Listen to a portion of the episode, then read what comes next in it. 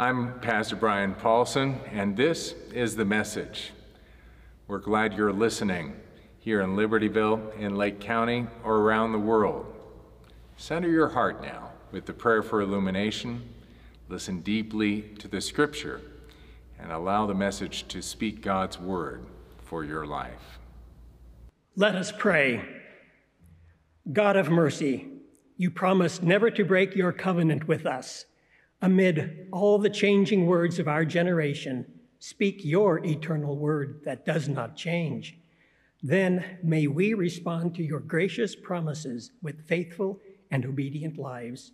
Through our Lord Jesus Christ. Amen. Our first scripture reading this morning is from Psalm 71, verses 1 through 6.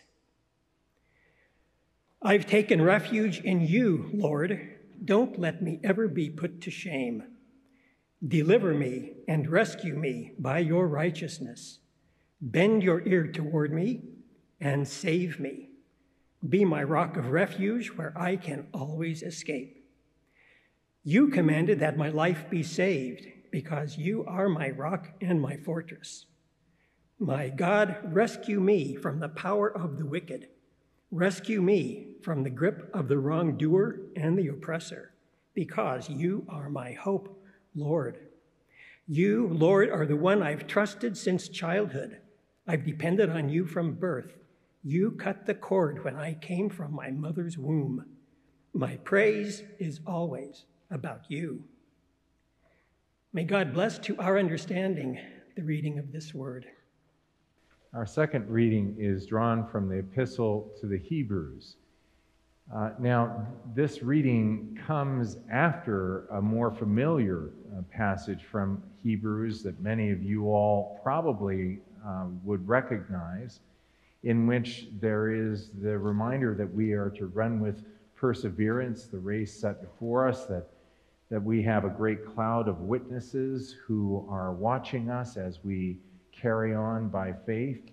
And then it turns towards this reference, a kind of reference that invites the listener. And again, this is written for the Jewish communities that were becoming disciples of Jesus, Jewish Christians, who very much know that there is the Mount Sinai where the Ten Commandments were delivered, and Mount Zion where the temple had stood, which had been destroyed. And there's this reference to the temple that we are becoming as God's people and the presence of God with us, and the opportunity for us to discover our lives in a holy and new way.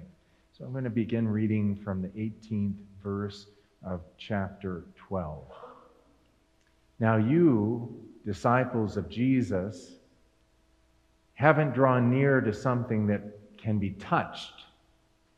Oh, a burning fire, darkness, shadow, a whirlwind, a blast of a trumpet, and a sound of words that made the ones who heard it beg that there wouldn't be one more word.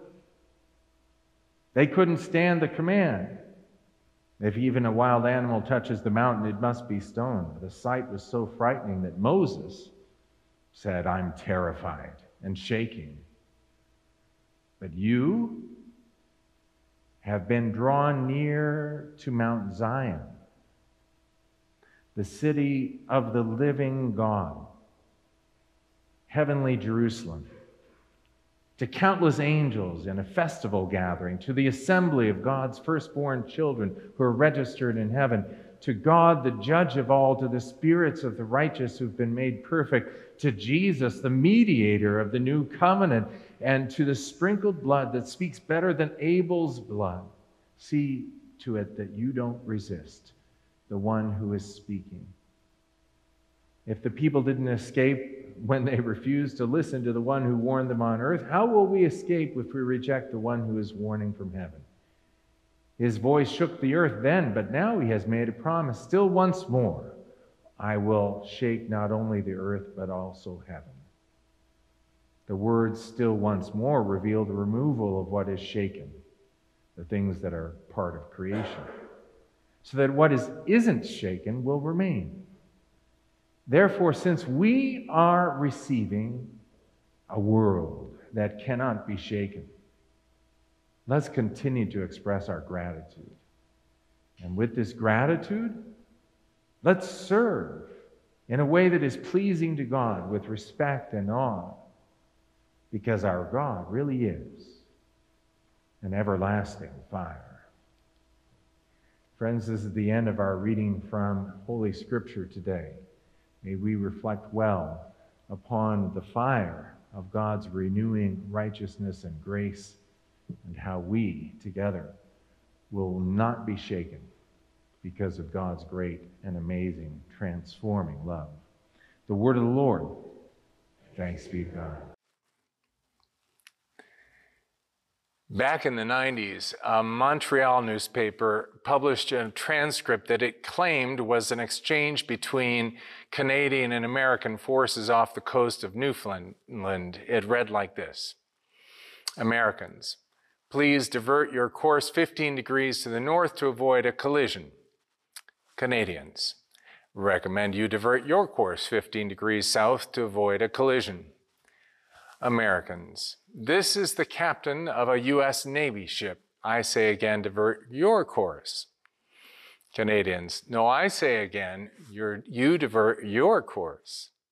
Americans, this is the aircraft carrier USS Abraham Lincoln, the second largest ship in the United States Atlantic Fleet. We are accompanied by 3 destroyers, 3 cruisers, and numerous support vessels. I demand that you change your course 15 degrees north. That's 15 degrees north, or countermeasures will be undertaken to ensure the safety of this ship. Canadians, well, this is a lighthouse. It's your call. Now, that transcript was proven to be just a modern reconstruction of an old Navy tale.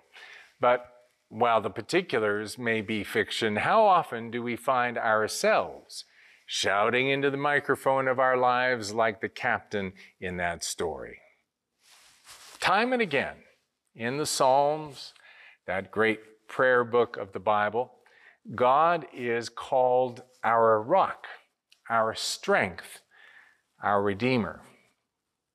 Today, our lectionary reading from Scripture guides us to depend on God as a kind of lighthouse, the rock of our salvation. My primary focus today is on the reading of the Psalm. I can relate to it. We read the opening verses of the Psalm here, but if you read the whole of Psalm number 71, you will hear a person growing older in life, baffled by events of the world, starting to question the foundations of faith, of life itself. Does this sound familiar to you? If that is something that does not sound familiar, perhaps you are still not persuaded of the value of a life grounded in faith. The epistle reading creates a comparison in life by looking at 2 mountains. One is the mountain of God's law, Mount Sinai. The other is the mountain of God's community, Mount Zion. The author of that text from Hebrews demands our attention with dramatic illustrations of earthquake and fire, announcing, in effect, God is with us, God is present in our worship. Answer God's call. At Mount Sinai, God gave direction for a guiding law of love for good and wholesome life. Now, many people think, yeah, just give me a few basic principles and I'm set for life. In fact, the people in the desert of Sinai did not want to hear the words that were given. Scripture says the people begged that no more words be spoken to them. How often do we ourselves call on the Word of God until we figure that God's words are cutting too close to home? Now, I'll return to the epistle reading at the close, but for now, let's turn back to the dynamic in the Psalm. It says, deliver me and rescue me. Do not let me be put to shame. Rescue me from the grip of the wrongdoer. That's the prayer. Later, in verses 10 and 11 of this psalm, the author says, my enemies have been talking about me, saying, God has abandoned him. No one will deliver him. Now, these words are the prayer of someone who feels the foundations of life shaking. How firm is your foundation? This week I spoke with a person whose eyes are set on heaven. They said to me, I'm not afraid of death because heaven will be so much better than this terrible world. I imagine many longtime believers are whispering similar things these days. But worshiping friend, heaven is not an escape hatch from life. God does not hide in the heavens, distant from our struggles. God is here, now. A Christian claims the presence of God comes into our midst, renewing our lives, changing our perceptions, always turning our hearts toward higher and better purposes. And the cross of Jesus is the sign that God struggles with us and assures us of final victory. Christian faith is not an escape from reality. Christian faith is a determination that love and life will always conquer hate and death. And that determination comes from a place of memory for the Christian. The psalmist remembers, you are my hope, Lord. You, Lord, are the one I've trusted since childhood. I've depended on you from birth. You cut the cord when I came from my mother's womb. Do we have that memory? Have we given that memory to our children? You know, like that person I mentioned earlier, I'm not afraid of death. But what does frighten me is the prospect of quitting.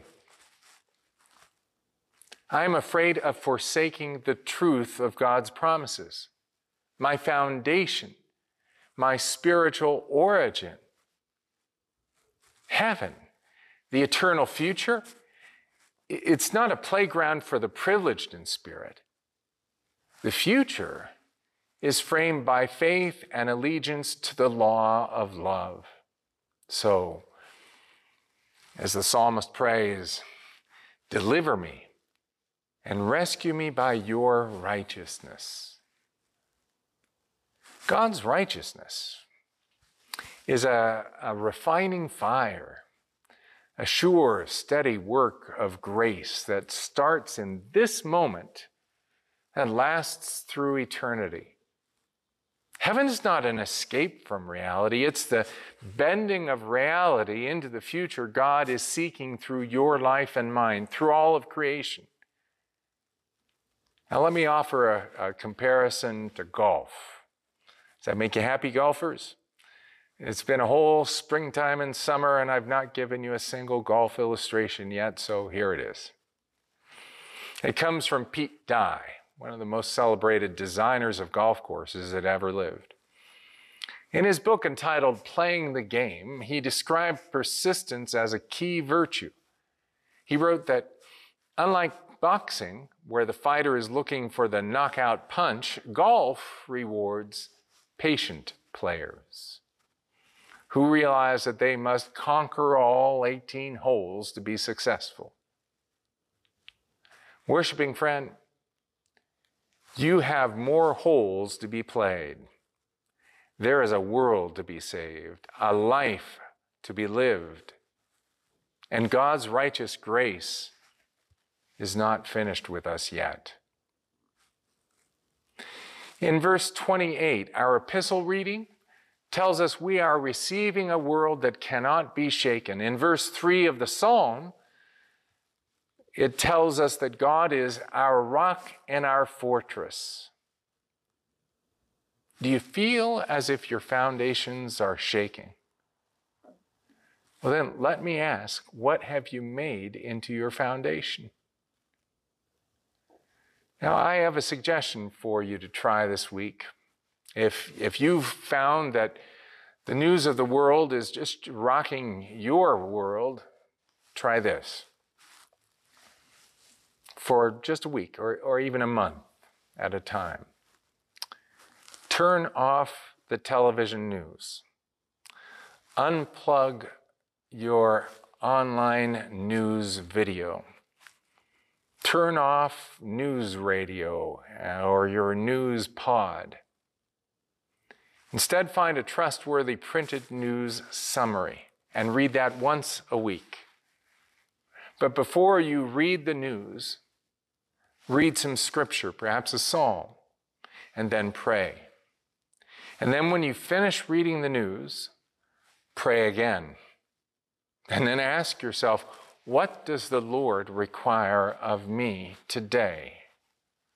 And then pray again. What is shaping our perspective on life these days? Friend in Christ, church is a rock for you. It is a place of gratitude. It is a place built on the solid rock of Jesus' grace and righteousness. Built on that rock, the church can be a place of weekly refuge, but not to hide from life. No. God cut the cord for us to live in and transform this world with love. Church is our Mount Zion, God's community for you.